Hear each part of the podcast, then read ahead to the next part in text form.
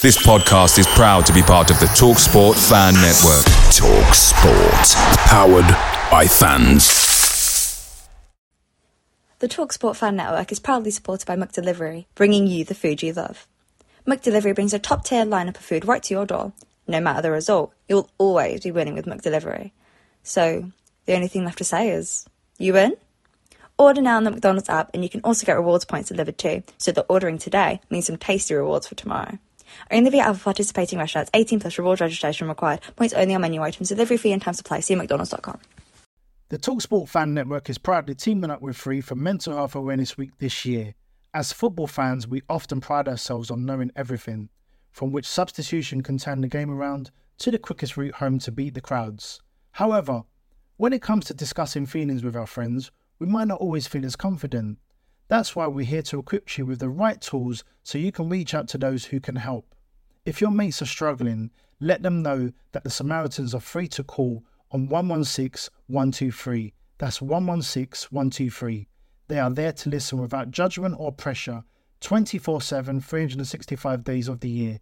Let's all take a moment to talk more than football.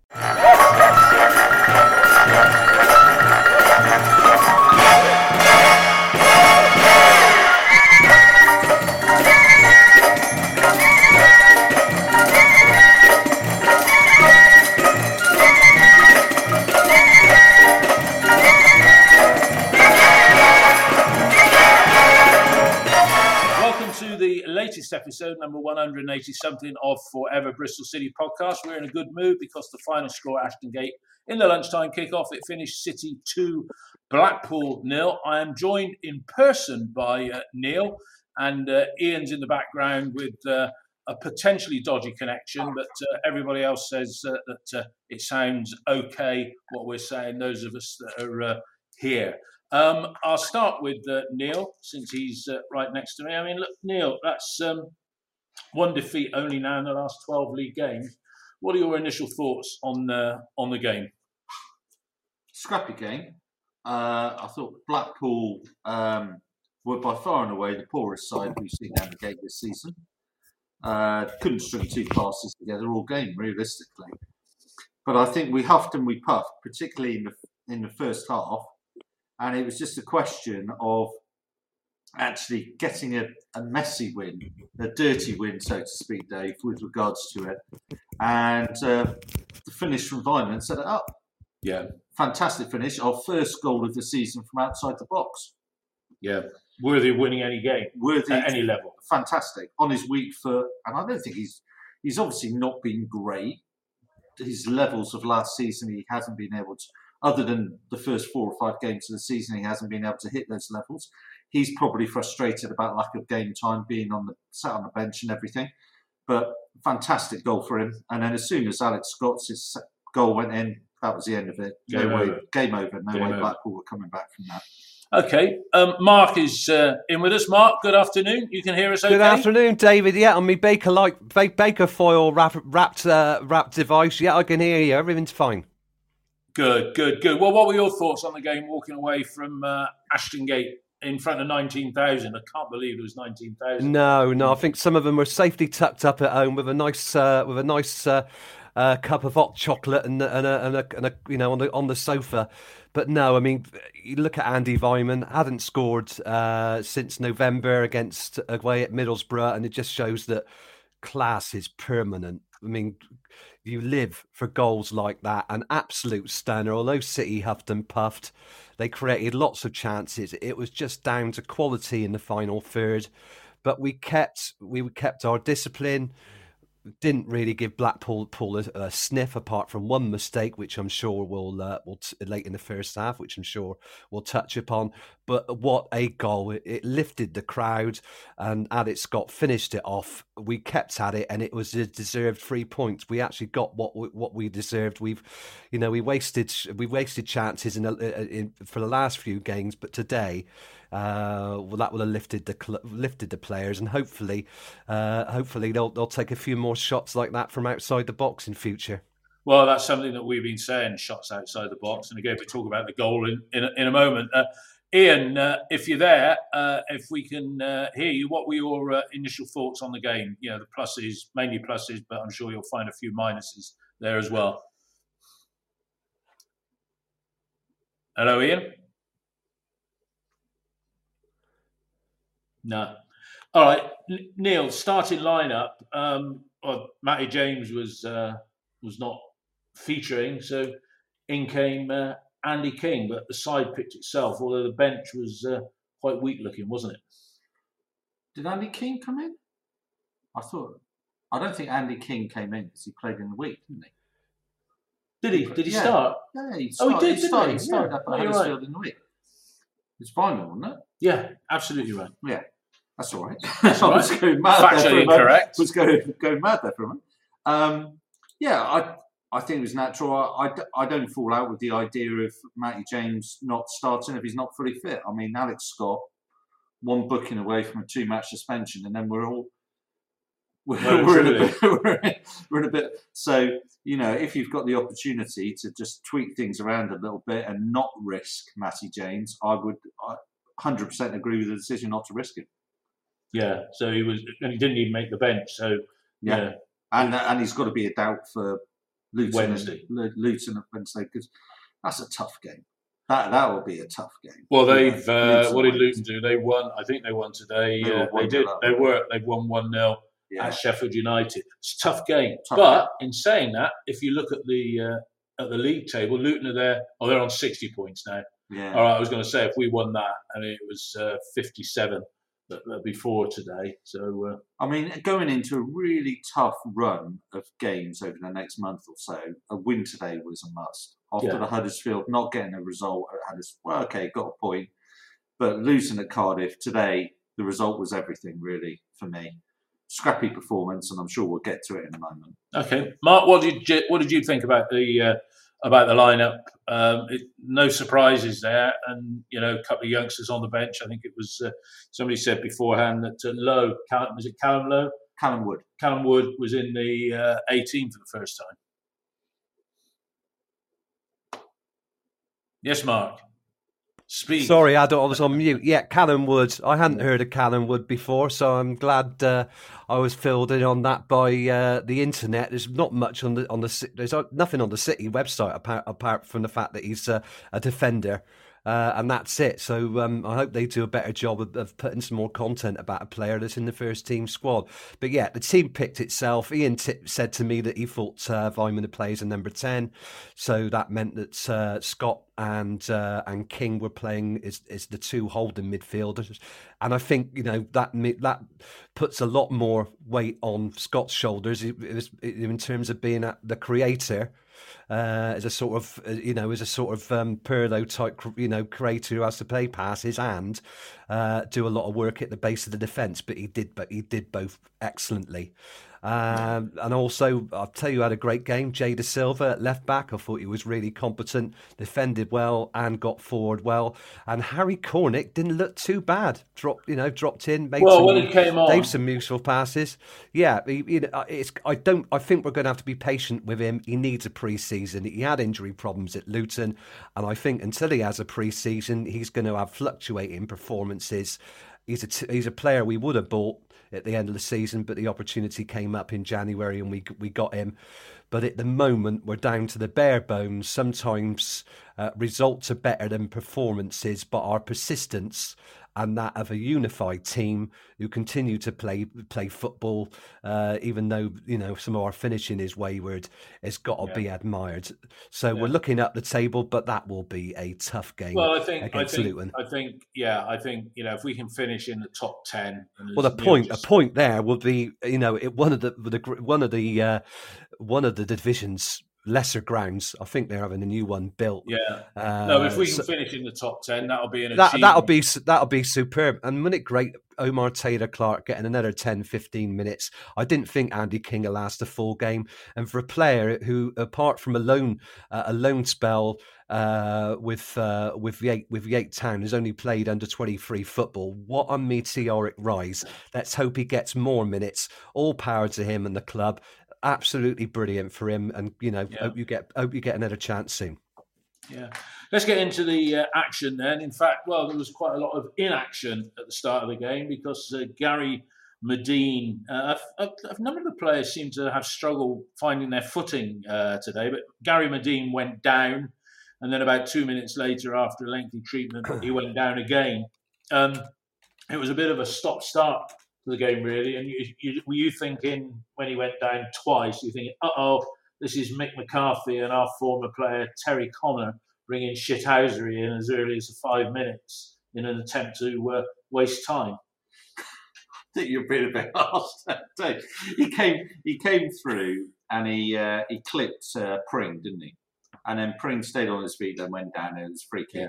And everybody just focused on that. And it was around about the same area of the pitch as Rob Atkinson, wasn't it?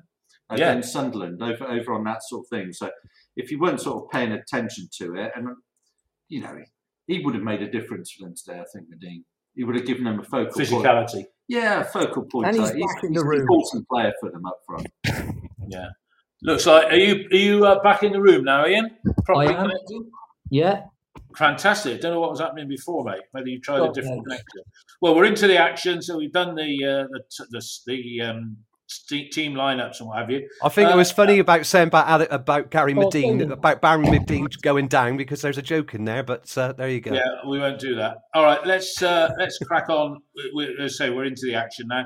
Ian, City started started brightly like they did against Hull. You know, lots of fast pressing movement and what have you, and. Weimann uh, set Sykes up and then took a return pass. Uh, it, it, looked like Weimann was on his game overall today. We'll come to the goal later, but that was the first chance of the game, wasn't it, Ian, when it went over? How did you see that? I saw our. Um, I thought we were high on quantity, low on quality in the in in the whole first half. The runs that the strikers and the midfield players were making were good off the ball, but when they had the ball, as usual, I have to say the delivery was poor in the main and the strikers weren't getting across their defenders at the front post. So I thought Andy Weimann had a better game today, but then then again he was playing ten and supporting one striker. He's probably best playing ten and supporting two strikers, but at least he wasn't playing right wing or God forbid right wing back. So mm. I think it's a, a case case of you know square pegs in square holes. Yeah, he did well. Mark, and I'll, I'll talk to each of you about this, uh, but you, you first, Mark. Um, we had all that early pressure. In fact, in the game, you know, 18 shots, three on target.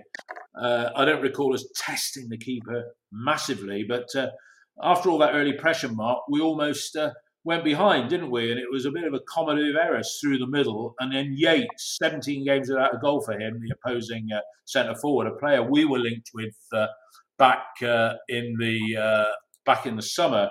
Uh, he should have done better with that, shouldn't he, Mark? Yeah.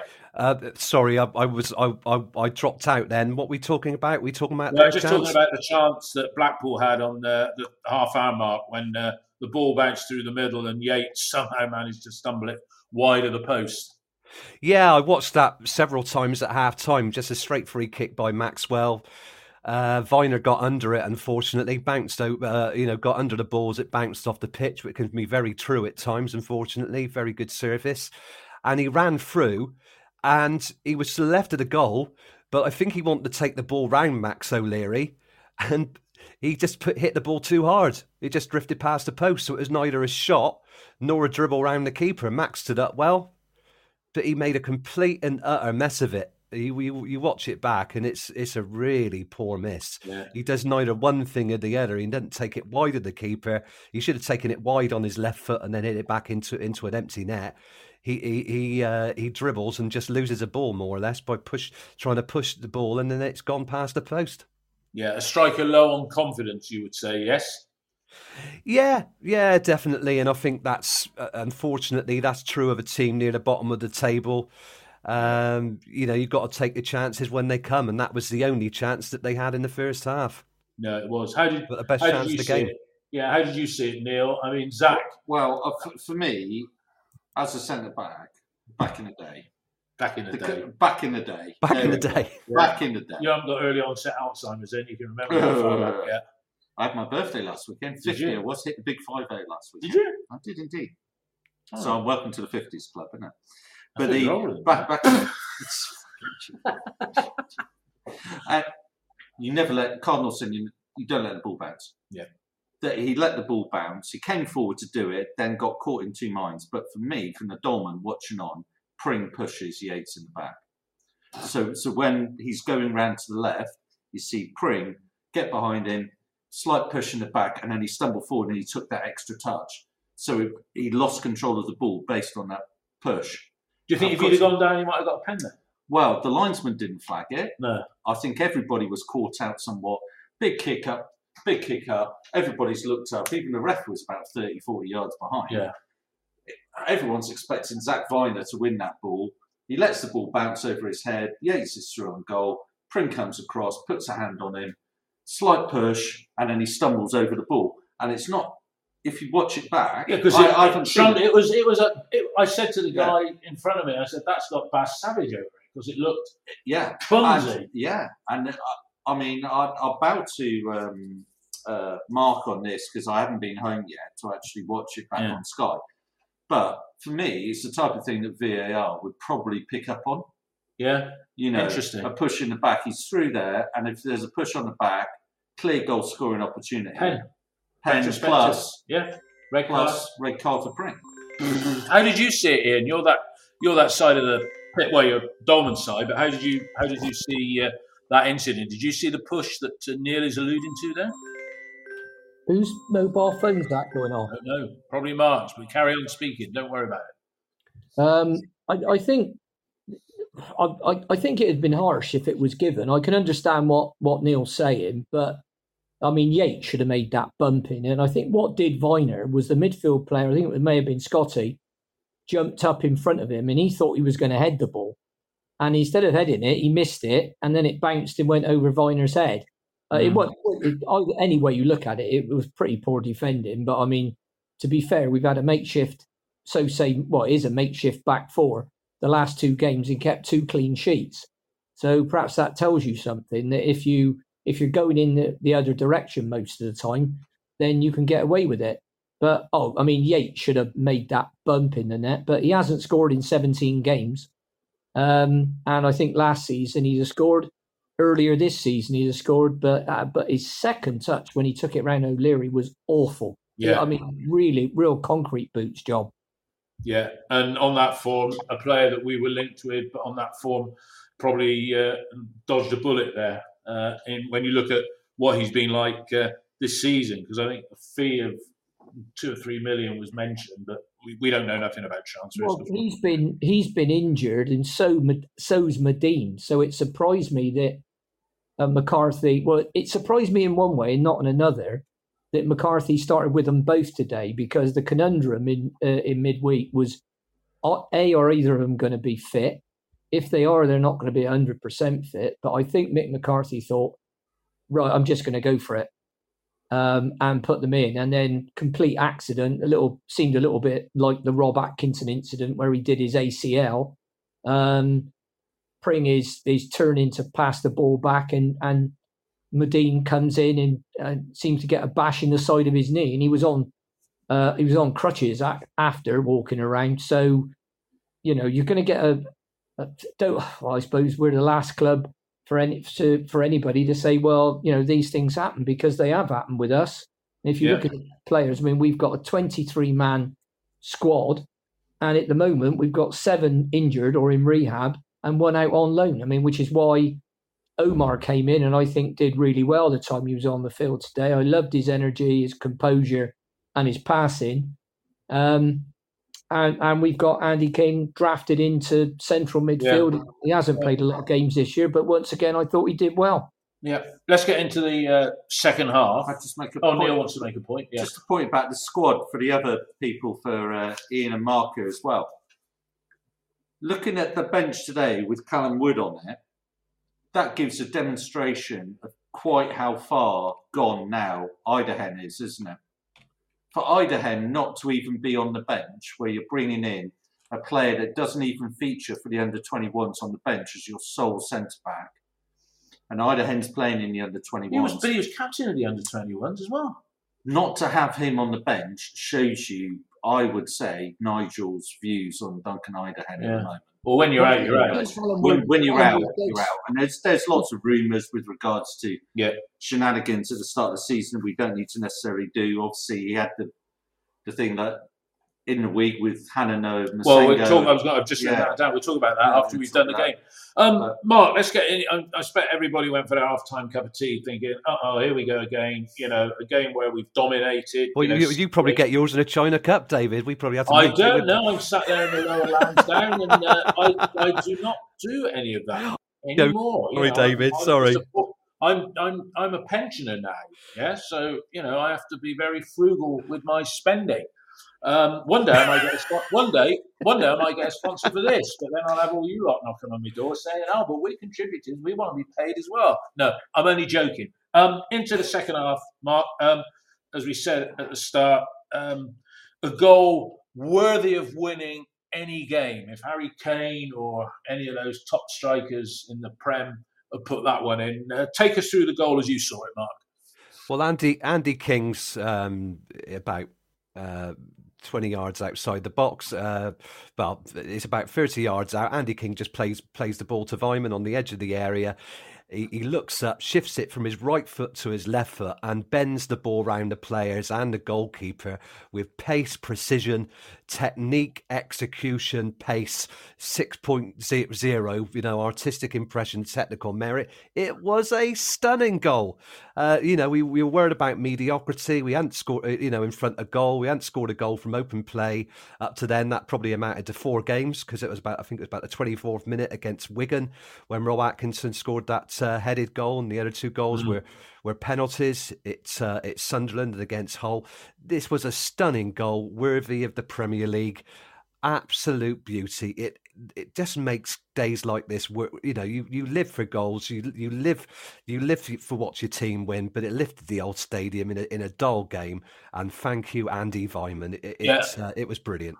It, it, it, it was a good one. Uh, Ian, um, the the goal. There was, I've, I've seen the goal back a couple of times now. Uh, I'm going to Only a couple. I'm going to watch for the uh, penalty that wasn't given to Blackpool that Neil alluded to. But uh, I thought a good thing about the goal, the space was created because Nahki Wells sort of ran across and took a defender with him, and that opened up that gap. But describe how you saw the goal, Ian. Well, Anis Mehmeti made a run across and took a midfield player out the way. Um, great no look pass from Andy King. I mean, it wasn't a 40 yarder, but it was like the Marlon Pack no look pass. Um, so he's got the ball into him. Therefore got a little bit of room, uh, came back on his left foot and bent it into the top corner. Now, this is his first goal since November, and that's Bristol City's first goal from outside the box in 36 games. So one thing I've continually criticised our team for is our firstly our shooting when we do shoot is terrible, and our lack of shooting, which was highlighted in in the first half when we we did have 10 shot, uh, sorry, 11 shots, but only one was on target. So that had everything. That had the quality, um, and and it was long overdue for Andy Weimann. And the great thing about Andy Weimann normally is when he scores goals, he gets them in clumps. Yeah. So I'm hoping he, he gets, uh, like he did at the start of the season, where he got four goals in four games, that he does the same thing over the next, or even better, over the next two or three games. Yeah, no, you're right. Yeah, you're right. With him scoring goals in those little clutches, he's been renowned for that. So I would say not only at his time with City, and his career uh, overall. I mean, Neil, that the the finish. Yeah, we. Why haven't we seen more shots outside the box by the by, by us? Because I was crying out for them I, to, I, to- I think do it, it. I think it and it showed what can be done, doesn't it? I think the last few games we are starting to see a diff- perhaps a different mindset now. I mean, Mehmeti had one from outside the box. Bell came on Mm. and he had a shot from outside the box. And I looked across at, at Pearson when he, that shot, and albeit it was like 88 minutes or whatever like that, and we're 2 0 up. But Pearson applauded him Mm. for doing it and for having that. That was Rather- Bell's shot, was it? Bell shot. Yeah, Yeah, yeah. Ra- rather than rather than oh god, you know, Yeah. keep hold of the ball, don't shoot or whatever. So I think I think we need to be a, a little bit braver as a team from outside the box. We often we often get to the 18 yard box or just outside 20, 25 yards, and we're looking to actually, you know, pass it left, pass it right, looking for this perfect goal down the wings, crossing it in, and all of this. Whereas actually, you know, that case in point, the Blackburn game with Zak Vyner, didn't he? He was mm. brave, he came forward, he shot, keeper made a mistake, Semenyo slots it in. Sometimes you have to make things happen in that situation, and Andy Weimann was really brave to take that shot on his weak foot. Mm. He's not normally renowned with his left No, foot, no. He's the best one in the world. But for me, fantastic pass by uh, Andy King Yeah, you know, a few times during that game, he would do a bit of a no look sort of pass that's it. inside. He did one in the first half that released Sykes on, Yeah. on the inside as well. So I think sometimes with King, yeah, he's 34, 35 this year. still got it. There's still somebody there with 50 plus Welsh caps, isn't there? Yeah, And you sort of watch it and, and those and little played at the highest level. And played at the played at highest the level. highest level, Premiership winner, and you know a no look pass into Weimann, and again Claude Weimann's bravery Mm. in, in actually shooting because we've seen those with Andy before where they go for a corner. Well, Well, he near, tried a nearer lob. the corner He tried, wasn't it? Nearer. Weimann tried a lob just after. It might have been after the second goal. We'll talk about the second goal in a minute. But Mm. Weimann did a, a lob, didn't he? That just dropped the wrong side of the crossbar, the angle of post and bar. Yeah, I think Um, it was him. So we need to do. We need. we need to do more. We more need of more that. of that. We need more. We need more goals from the midfield. Yeah. You know, we need more. Well, as I said on Sky, that's Scott's second of the season, but Yeah. only his first in the league yeah, this absolutely, season. We'll talk. We'll talk about some individual performances as well in a moment. Um, coming to you next, Mark. Yeah. Um, Hello. the game. The game is wrapped up with ten minutes to go, and Harry Cornick, not Harry Connick, Harry Cornick had come on with 23 minutes plus stoppage time, so he got best part of half an hour. I thought that was the best he's done for us. Now that's against a very low bar, but uh, you know, although you know, does he get an assist for it? Not really, because it was half cleared. Yeah, but uh, describe describe that uh, goal and your thoughts on uh, Cornick, the second goal that made it two 0 on uh, 80 minutes. Well, he's released on the right hand side as time and space. He hits it into the area, and the defender just kicks it straight back to to Alex Scott. There's another defender next to this central defender, and he hits uh, he hits it uh, through through both of them and past an unsighted keeper who's just stood up and, um, and is able to watch the ball go to his right. It was just a question of Alex Alex Scott steadying his nerves, hitting you know hitting the ball with his instep, and it was going to it was two 0 all the way.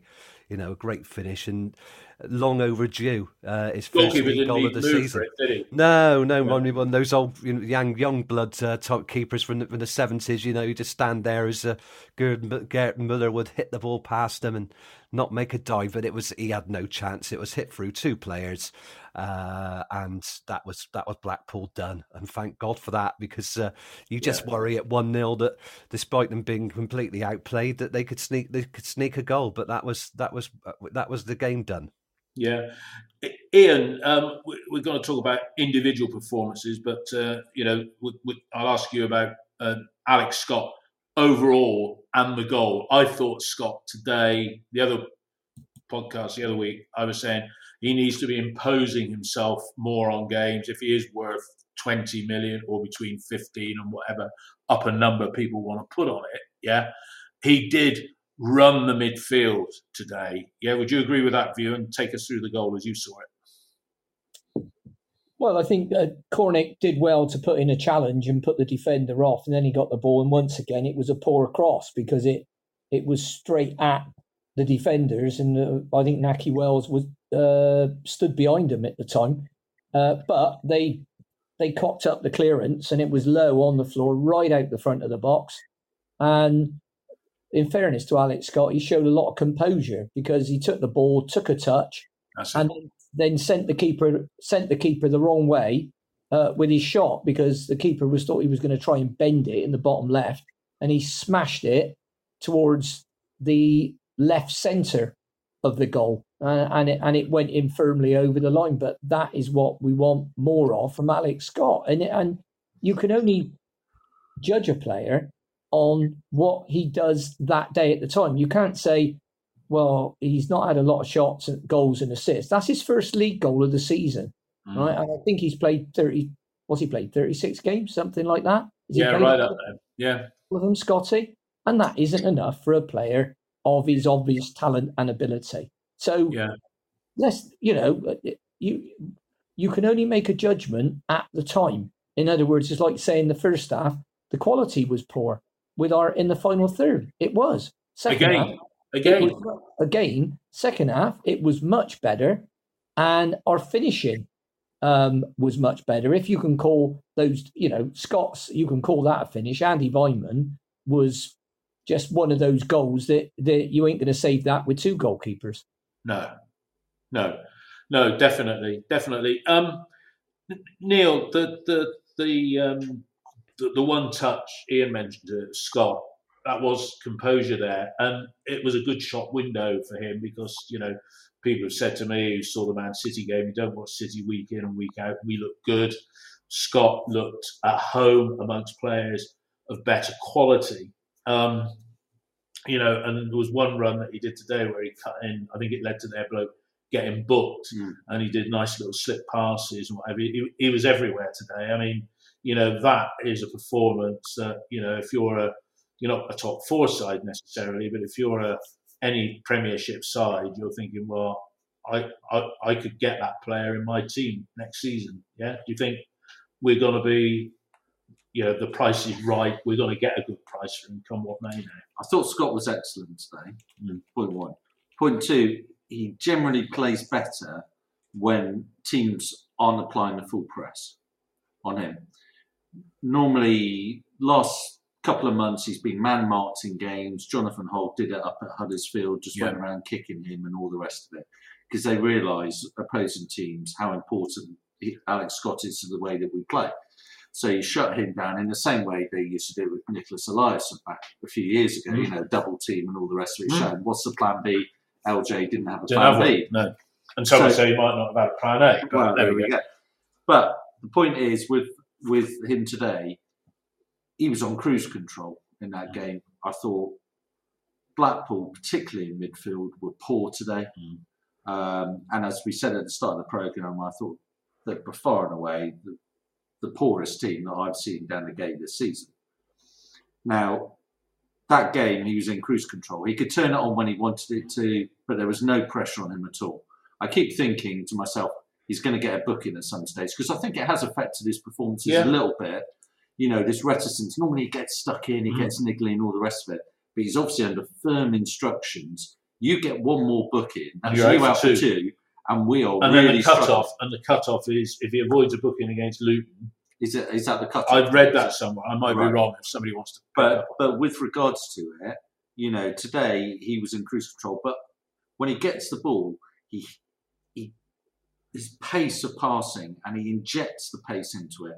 And with Naismith not on the pitch at the moment is so crucial to us with Alex Scott because otherwise we're ponderous.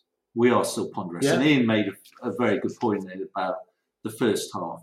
It was a bit slow and plodding. You know, there was there was eleven shots in inverted commas, seven block shots. Hmm. Well, what does seven block shots tell you about 11 shots? It tells you you wanted an extra touch Yeah, yeah. or you were a bit slow. Well, we or you didn't test the keeper. or you We didn't- didn't test the keeper. No, there was one on target. So Block, we- block we shots don't block shots don't count now. I don't think Neil that it's only the, the shots on goal that count. I don't think. no, there was shots 11 count. shots on goal, but there were seven block shots in the first half. Yeah, I don't think they Which- don't they don't they don't count though, do they? Uh, as, as shots on on goal. I, well, they if talk the about it. teacher, if the They keeper, do. If, yeah. if, if you look at it, it'll, it'll, it'll say the block shots is. it's semantics. But we, we certainly didn't have 18 shots on goal in that first half, Mark. I don't recall their goalkeeper do, doing. No, he had like one save. Yeah, And so we got, and and it it was- says the stats: three Yeah. shots on target. Well, Is that that's- is that right? Yes. Apologies. Yeah. so two of them, two of them, two goals. So, so realistically, he didn't have much to do today. Hmm. But I think uh, basically we, we were a little bit ponderous. We we don't we miss that injection of energy in the centre that actually Naismith does bring to us alongside Scott. I think the two do complement each other, but obviously we're still a few weeks away Well, we from are, that. we are, we are, we are, we are. Um, Mark, uh, let's start look at a few individual performances or combinations. Um, Tanner and Sykes down the right hand side. Sykes is always full of running, and you can't fault Tanner for effort. The spectre of Kane Wilson is looming on the bench.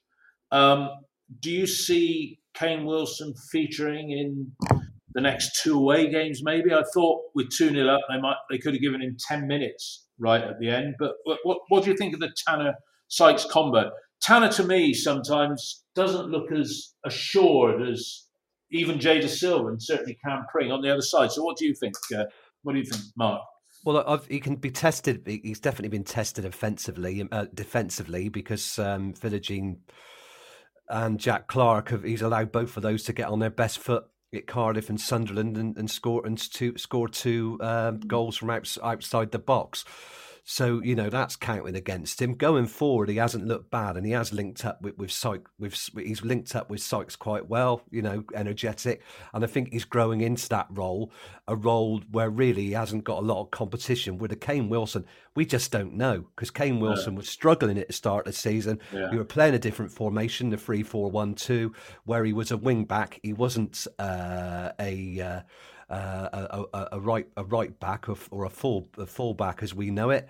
And we, I mean, there were huge expectations for Kane Wilson because he was uh, in the team of the season at Forest Green.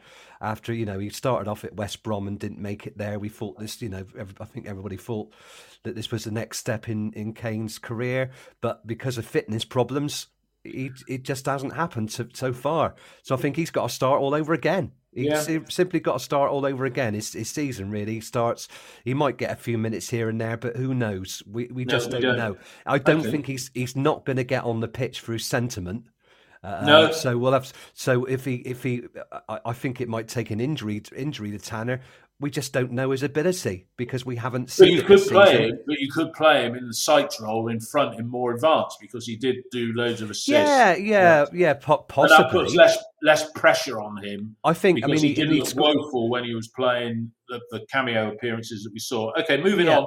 Ian, um, you know, um, Cam Pring at left of Vyner saved that ball that bounced over the top, but I thought he looked uh, accomplished. He looked energetic. Thought he looked reasonably well with uh, with Jay. But it's a nice thing to have a player that just on today's performance could play not only on the outside but on the inside and can play wide midfield if called upon. But Pring is, you know, people used to say tired uh, after 70 minutes, but he seems to be like a roadrunner at the moment, doesn't he? Yeah, firstly, the Philogene goal at Cardiff was nothing to do with George Tanner. It was the opposite side of the pitch. And he got inside Jay Dasilva and Alex Scott was jogging back instead of running back to stop him. And he'd and he'd done that when he was playing on the right. He'd cut inside again in the first half and tested O'Leary with the identical shot. So that I'm not I think one of the best things about our team at the moment is the Tanner Sykes combination and the Jay Dasilva or Cam Pring Mehmeti combination. So I think it'd be an unfair to Tanner. Um, and uh, yeah, I mean, I said last week on the podcast that I think um, Wilson's most likely position is um, coming on or replacing or uh, when he's injured, uh, Sykes, because I think that would suit him, that further forward uh, role uh, on the outside of a three, because when you're defending, it, it, it basically becomes four five one, doesn't it? So, um, yeah, I, I I think he could do that, and I think he'll get he'll get minutes towards the end of the season. Um, but I like the the shape of our team with Tanner and Sykes, and I mean preferably you'd. Although I thought Jay Dasilva had a really good game today, uh, you'd want Pring and Mehmeti on that left side. So I don't think uh, that's where we're uh, that's where we're short. So no, that would that would be my view on it. Yeah. Okay. All right. You you mentioned uh, Mehmeti. Uh, he did uh, Neil. That was uh, was that the first time he's done a full ninety for us today? I'm not sure. Possibly. I, I kept thinking Bell was going to come on and actually replace Yeah. him on the left. But he didn't. because he just he does tend to fade a little bit in the second half. But I thought he Right. was better in the second half than he was the first today. But you know, Yeah. do, do you think he's another player that's going to benefit from a proper pre-season? Because physically, I mean, his ball work, his, his quickness of feet, um, his quickness of feet, you know, it, it is, is evident. But he's he can get knocked off the ball a little bit, can't he? Yeah. I one of the things that I really like about Mehmeti is his work rate Yeah. and his effort. When he loses the ball, there was a time today in the second half where he got nudged off the ball. And he could sit there, he could roll around, he could throw his hands up in the air and all the rest of it. He got up and he went and won the ball, ball back about two plays later, you know, Yeah, chased around. yeah. He runs, he gets through an awful lot of work Yeah. that. He's a League One player. I know he's had a season in the Championship, but that was in a different, uh, difficult side Yeah. Wycombe when it was Yeah, going down. going down. And he's 22 years old. He is going to be a serious player in the next few seasons. Yeah. Once, once you've got a chance to sit down with him to work two or three months in a system, playing in a way, getting him up to speed, getting him fit, because that's the big thing in the championship the pace, the physicality, everything about it is a big leap. I mean, when we've seen Sykes has taken time to adjust, when we saw Big Rob Atkinson come Yeah. up, you know, when when it's it's rare that players make that jump from League One into the hmm. Championship and actually don't need a season or so just Yeah. to make that adjustment. It is a massive leap between League One to Championship.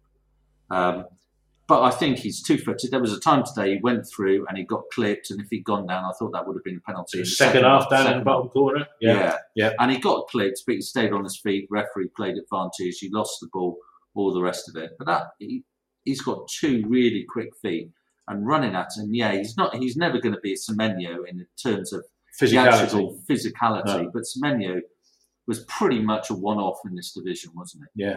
There wasn't too many times in this in this division where you saw players with No. his level of physicality No. and pace. Well, we get a chance to see him next season, or the, the mighty Bournemouth beat Well, Liverpool in front of Well, I, a I, 10,000 I, read, crowd. I read in the week that, um, whether there's any truth in this or not.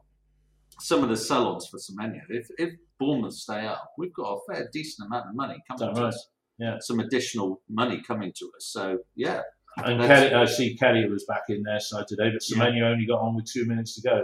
well, he, he, start, he started at Arsenal He last did. week. He he, did. So No, he's, he's in and out, but Yeah. fantastic win for them. today. Yeah. Um, Mark, referee Darren Bond. I thought he refereed it quite well. The game flowed. It was a bit robust at times, but you know he didn't call play back a couple of times when the team that had been us had been uh, impaired. Uh, you know, we still had the ball. I thought he did well. What did you think, Mark? Yeah, first of all, can I apologise about my mistake with uh, George Tanner? Yeah, I did not know my left from my right, so thanks for bringing that up. that was a bit of a cock up. Um, yeah, you know, don't if you don't, if you don't notice a referee, he keeps he keeps the game the game the game flowing. That that's that's a great great thing. If he you know if he doesn't if he's not fussy or misses misses a, a lot of fouls. I mean, the Huddersfield game the other night was awful for watching us getting kicked off the pitch in the first half and some some horrible fouls. No, this this this was uh, was a lot better. I didn't really notice him at all because. Uh, there, I think there were hardly any fouls in the game that I- that I noticed. So Uh, I think we did five and they did fourteen. I mean, that's. I mean, yeah. I mean, you'd, expect that for a team down down the bottom, and us having what? How much possession did we have in the end? About sixty-five 64. to 70, 64 percent par for the course now. But I think he, he did a good job, and uh, yeah, yeah, happy Okay. happy with the performance. All right, that's the game done to death. We started talking a second ago, and I pulled it back. I'll come to you first, Ian, on this. And Ian, did you see um, Nigel's comments about Han-Noah Massengo on the press conference before the game today? If you didn't, and I, I think Neil did, uh, but did you see those comments, and what did you make of them? Well, I, as I understand it, I didn't. I read about read people's reaction to it. I didn't bother to listen because that that sort of thing doesn't really float my boat. But I, I think he said something like that Massengo didn't want to play for us, didn't he? Um, okay, for the benefit of those, I've, I've heard it, and Neil chip in here. Um, he was saying that Massengo sort of waved goodbye to the crowd at Huddersfield away last season, I a was- match I that Neil was at. Yeah. And then you know made it clear I don't want players here that don't want to be here. Mhm. But then you know, as somebody else pointed out on uh, Twitter, but promptly played him through most of September, October, and November when we didn't have the injury crisis we've got at the moment. But you know, Massengo, Ian, you know, we how how well we could have done with him just being around, you know, because surely he would have got got in the squad by now, if not being a starter. Yeah. So it Well- seemed a bit contradictory by Pearson, doesn't it? That Well- I knew he was going, we didn't want him around, yet he played him for most of the first third of the season, didn't he? Well, it, it doesn't help when Massengo has probably the best game he ever had for us up at Preston. Even had the uh, the Preston fans purring about him, and I think I'm right in saying the next game he dropped him Yeah. to the bench. So, you know, if I'm if I'm Massengo, young lad, I'm thinking, well, what am I supposed to do to get a game for this bloke? This bloke really doesn't rate me. Um, you know, and and look, uh, the drive this year, and I, I've got a bit, I don't know, a little bit cheesed off with it. I totally understand it. I understand the financial situation, but the drive this year has been to get players out the club and save as much money as possible. All right, that's what, whilst staying in this division, and I don't think our hopes of uh, of anything higher of um, uh, of been in place since the um, since well probably after the very start of the season when we were scoring a few goals and Conway was doing well. We and we thought, oh yeah, well possibly, but after that it, it became a bit of a struggle. Um, so until until we got to January, and uh, everything seemed to click into place when we started playing the back four. But uh, on on Massengo, I I think he we'll see how how well he does in France.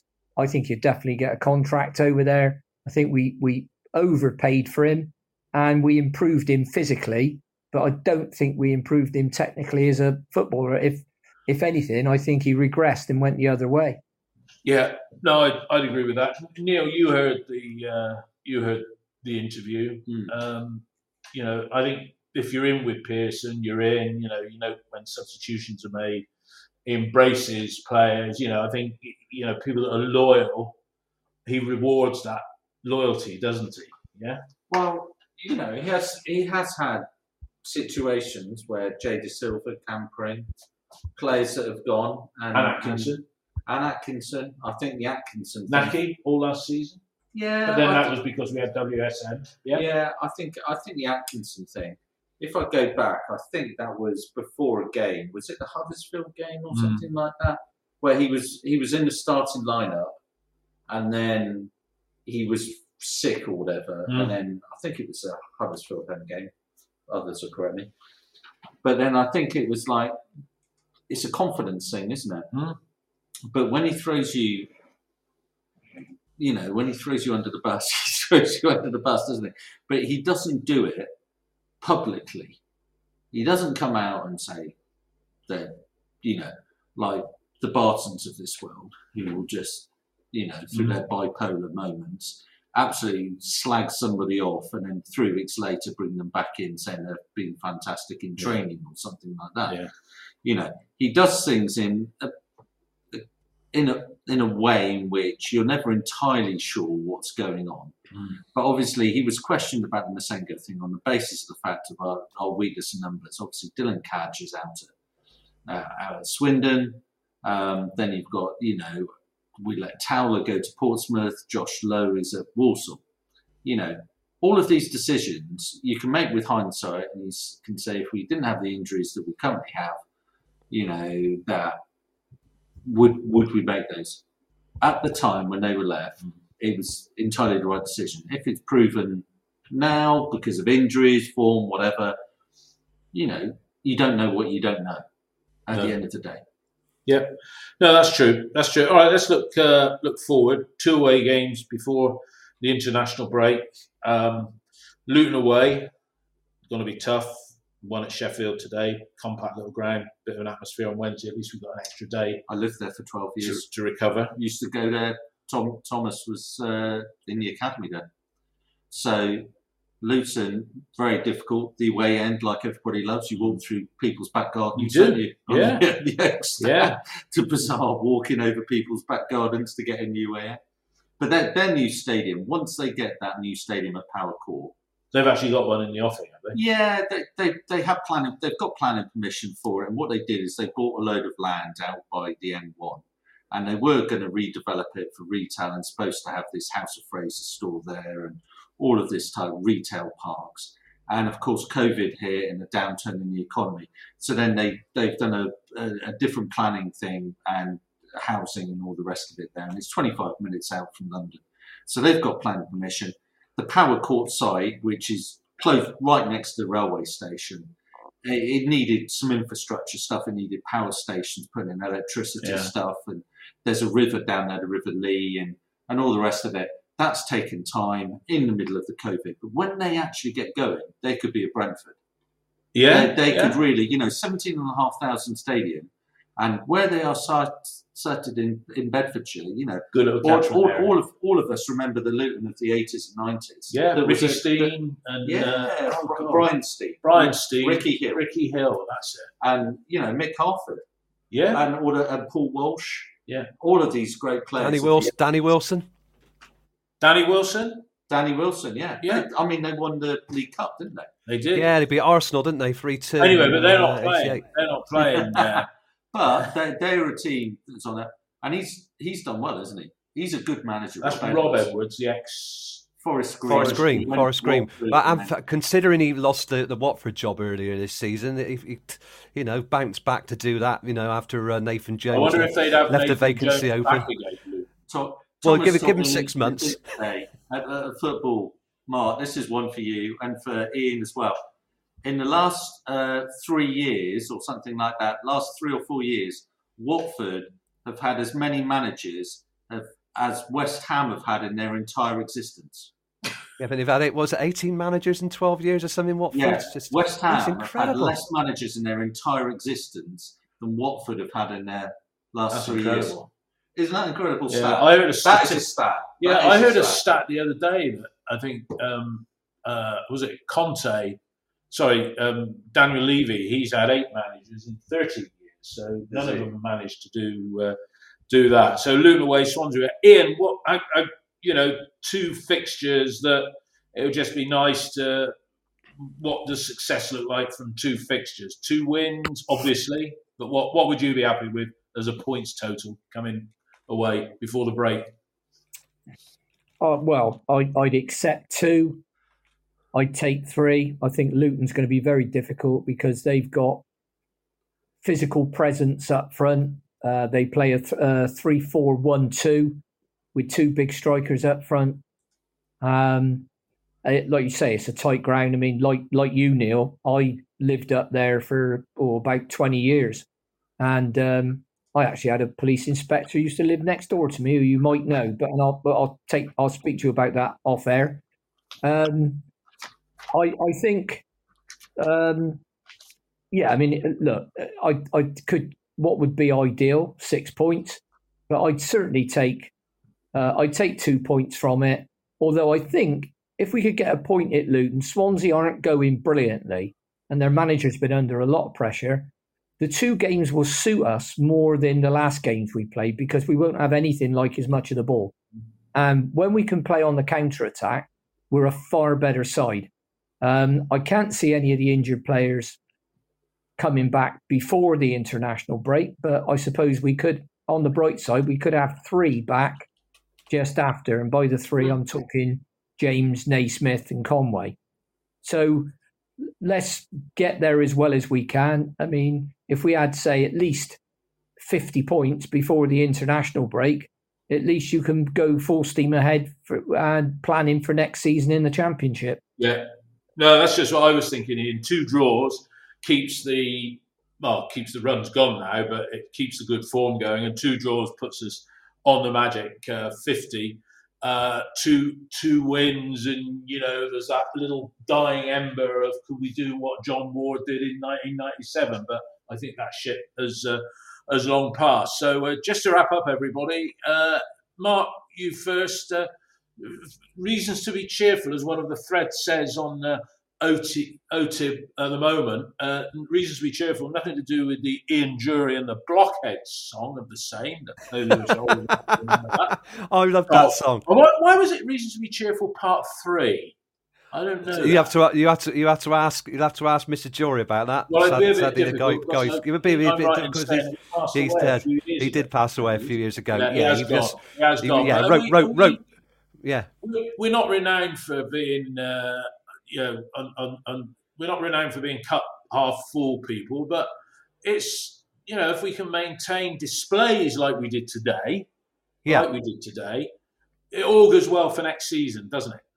Yeah, I think we got young. What the, the reasons to be cheerful are players coming through the academy, meteoric rise of, of Omar Taylor-Clarke, and then you've got the likes of Marty Francois and Callum uh, uh, and, and Callum Wood on the bench. Brilliant. Other players like seeing the emergence of Sam Bell and and uh, uh and uh, Tommy Conway this season. And don't forget, he might be back for the Swansea game, if not perhaps the Red, Reading game. Uh, Alex Scott continues continues to get national coverage. He'll he'll improve. He'll add goals to his game two goals from open play and a goal from outside outside the box. Yeah. And Andy Weimann's first since since November.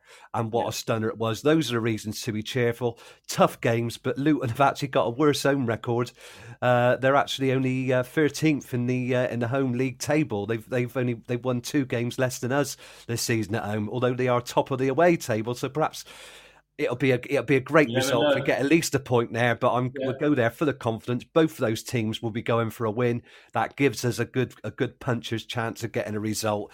I'm looking forward to the rest of the season, uh, yeah. David. Really looking forward to it. That's now. good, Mark Neil. Um, you know, we we've had our low moments during this season, but on balance, you know, I I I, I feel a corner has been turned because if you look, if we've got a full squad, we've got the wage bill down. If we have once we have a full squad, hmm. we've got the cost out. Whether people like Jay, Jay and Kalas will be here next season, yeah, it'll be we'll be sad to lose Scott with the inevitable, but you know, let's say half of that money is reinvested in three players in today's transfer market. It should add value to the side, and we've seen glimpses like when Mehmeti was cutting into the box today, and Sykes with these incisive runs. Mm. We're starting to see a side that, right from day one, Nigel promised us fast flowing football, and even three months ago, we were thinking, "What really?" Yeah. But it feels, it, it, feels, it, feels, it feels a long time ago that West Brom at home boxing, I know. didn't it? Well, I think we were twenty. That was de- it was it was desperate, wasn't it? That game we we couldn't yeah, we couldn't think, land we couldn't land. But the thing the thing the thing was Neil. Sorry, they, we couldn't land That's a glove on them, could we? That day we just couldn't land a glove on them, could we? Well, it came on the back. It came on the back of the Stoke City defeat at home as well. And that se- that second goal for me, where Brandon Santa, you know, it was all yeah. and and we just didn't get going in that game. Yeah. And then of course we played him in the cup. Then the following month, and arguably one of our better performances Absolutely. of the season yeah. in relation to it. But the point for me is really over the last year, 18 months, the academy. Yeah. Where would we be as a club? When you look at the players we have sold, the money we have had into the club, mm. the wasted opportunities we've had with so many transfers of people where you know, we've put ourselves in such a difficult position. It's like somebody, you know, people in their private lives who've taken out too much credit and mm. all the rest of it, and then they, they find themselves unable to sort of. Re- we put ourselves in a desperate. Self. It was a self. It was completely yeah. self-inflicted. Yeah. With regard, but if we look at how many young players are on that pitch at the yeah. moment. Well, Sky put up a graphic for it today because it put up minutes of academy players, and it started with I think Omar, well, at the bottom, yeah. it was about 10. Omar Taylor-Clarke with, well, whatever he played I think, today. Yeah. And he went right up to the top with Zak Vyner, 3,300 minutes. And then Alex Scott, and you can see minutes played. Well, I can't. I can't think of another club in the championship at No. the moment that has as many academy players playing in it. No. Now, if we are able to, Scott's going. Yeah. I think that's a Done. Yeah. Done deal. So. Scott's going. Semenyo's gone. I think actually the Semenyo deal potentially is not a bad deal for Yeah. us. I, was sad to see him lose, and uh, sorry to see him go, but he wasn't going to sign a new contract. No. so we didn't. Out the door. we- Goodbye. yeah, we didn't muck around like we did with Fami No. and and end up sort of doing it. We made the decision. Let, let's let's move on. But I think um, I think Silva will be gone. I think Kalas will be gone. Yeah. That's what So- Tomo's just said on the text, and he Oh, agree with. Well, I agree with you, Tom. Ada. That I I think they're gone. The the legacy players, and you know it's with regret, but they need to go. We're, we're moving in a in a fresh in a different, in a fresh direction. And with four or The, five Bris- the Bristol coming in- the Bristol Babes again. Mm, no. Mm. I, I don't know at the moment. I mean, for, for me, uh, what what is nice about it is that there's players coming in and young players coming in, and they're stepping up. They're not, you know, even Dylan Cash when he came on in that cup game. You know, Is it all right? Well, he it was did- he hard did All right. Yeah, I, Yeah, he started against no, Wick- Wycombe, didn't he? argument playing Taylor-Clarke at, at Luton. Yeah. Well, I, I would say in, yeah. in, that- in that And Matty James might be that fit for position. that. Yeah. Ian, um, you know, Go on, it's, do you, it, it, you, you feel, do you feel, do you feel, Ian, that we have turned a corner? And we touched on it last week a bit. And if we do get that top half finish, do you think the summer is the time to give Nigel a contract extension? Absolutely not. Why does he need a new contract? He's got another year left. And I Yeah. think, you won't often hear me saying, well, I totally agree with Jon Lansdown, but I totally agree with Jon Lansdown. Look, we've we are much better this season than last, right? No argument. We've still got horrendous problems with injuries. Um, and that's let's not kid ourselves. That's why a lot of the young lads are are out there and in the team and having so much game time. Mm. At one point in the Holden Pearson season, we had 21 players, 21 players, 21 players injured. So we've we've moved forward from that. That's progress as well. But we've currently and we keep getting these long-term injuries. Now I touched on last week. We've got if we're signing players from League Two, it seems to take them a year to get up to physical fitness so that they can they can play without getting injured. Or if a player hasn't played for a while, and the examples I gave were Wilson with his knee, Tanner with two hamstrings, and King with two hamstrings. So I, I'm we're going to if we're signing players, I'm concerned. We're talking about bringing Jack Currie in uh, from Wimbledon as as the replacement for Dasilva, who will leave, and I think I think I'm, I'm about 50-50 on Thomas Kalas because um, he has got to prove his fitness, but I still think without proving his fitness, um, he'll, he'll get a, a move abroad or even in this country on more money. But um, I, I'd look at extending. Someone's asked me, I think it's Tomo on here, when would you extend his contract then? Um, yes, I think Christmas would be an ideal time to extend it if we're going well. Um, Yeah. There's no need to extend it now. He knows what he's got to do in the summer. Tinnion says he's got the deal set up. I don't think he's talking about three, possibly four if Scott goes.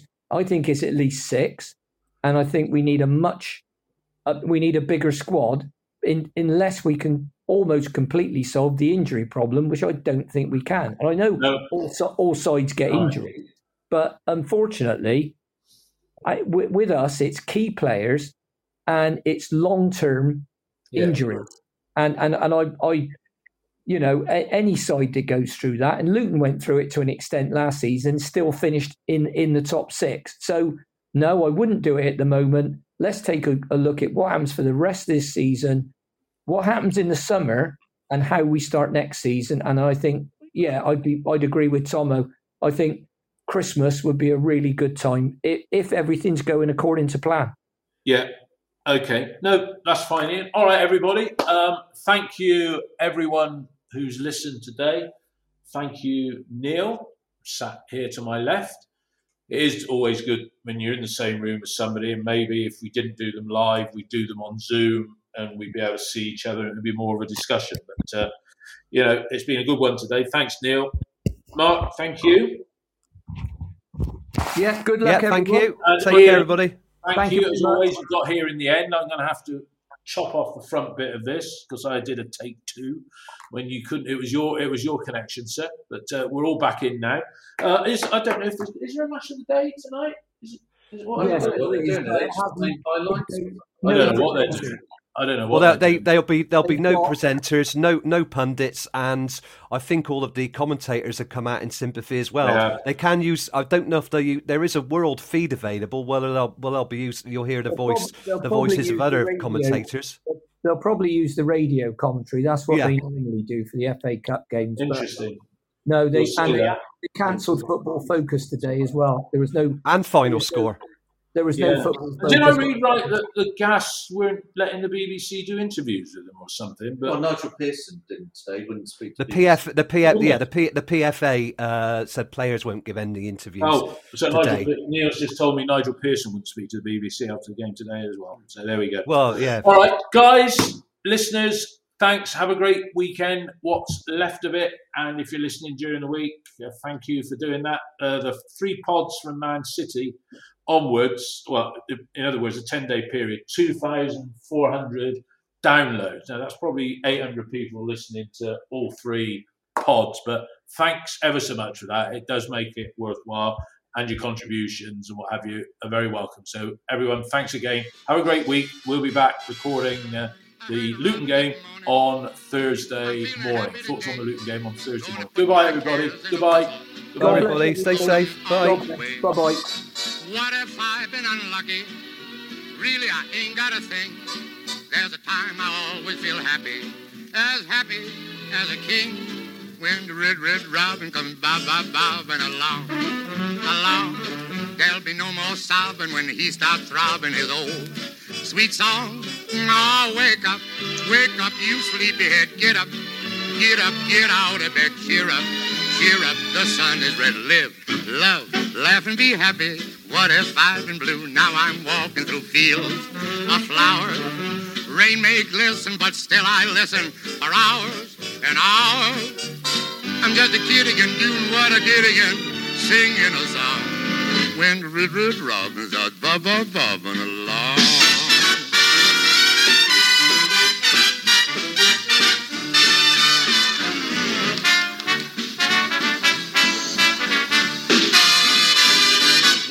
Red, robin comes bob, bob, bobbing along, along. There'll be no more sobbing when he starts throbbing his old sweet song. Oh, wake up, wake up, you sleepyhead. Get up, get up, get out of bed. Cheer up, cheer up. The sun is red. Live, love, laugh and be happy. What if I've been blue? Now I'm walking through fields of flowers. Rain may glisten, but still I listen for hours and hours.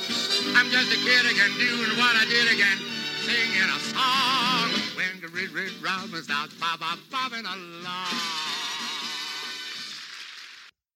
The Talksport Fan Network is proudly teaming up with Free for Mental Health Awareness Week this year. As football fans, we often pride ourselves on knowing everything, from which substitution can turn the game around to the quickest route home to beat the crowds. However, when it comes to discussing feelings with our friends, we might not always feel as confident. That's why we're here to equip you with the right tools so you can reach out to those who can help. If your mates are struggling, let them know that the Samaritans are free to call on 116 123. That's 116 123. They are there to listen without judgment or pressure 24 7, 365 days of the year. Let's all take a moment to talk more than football. It's the 90th minute. All your mates around. You've got your McNugget share boxes ready to go. Your mates already got booked for double dipping, and you still the last nugget, snatching all three points. Perfect. Order McDelivery now on the McDonald's app. You in? At participating restaurants, 18 plus serving times, delivery fee, and time supply. See McDonald's.com. This podcast is proud to be part of the TalkSport Fan Network. Talk Sport. Powered by fans.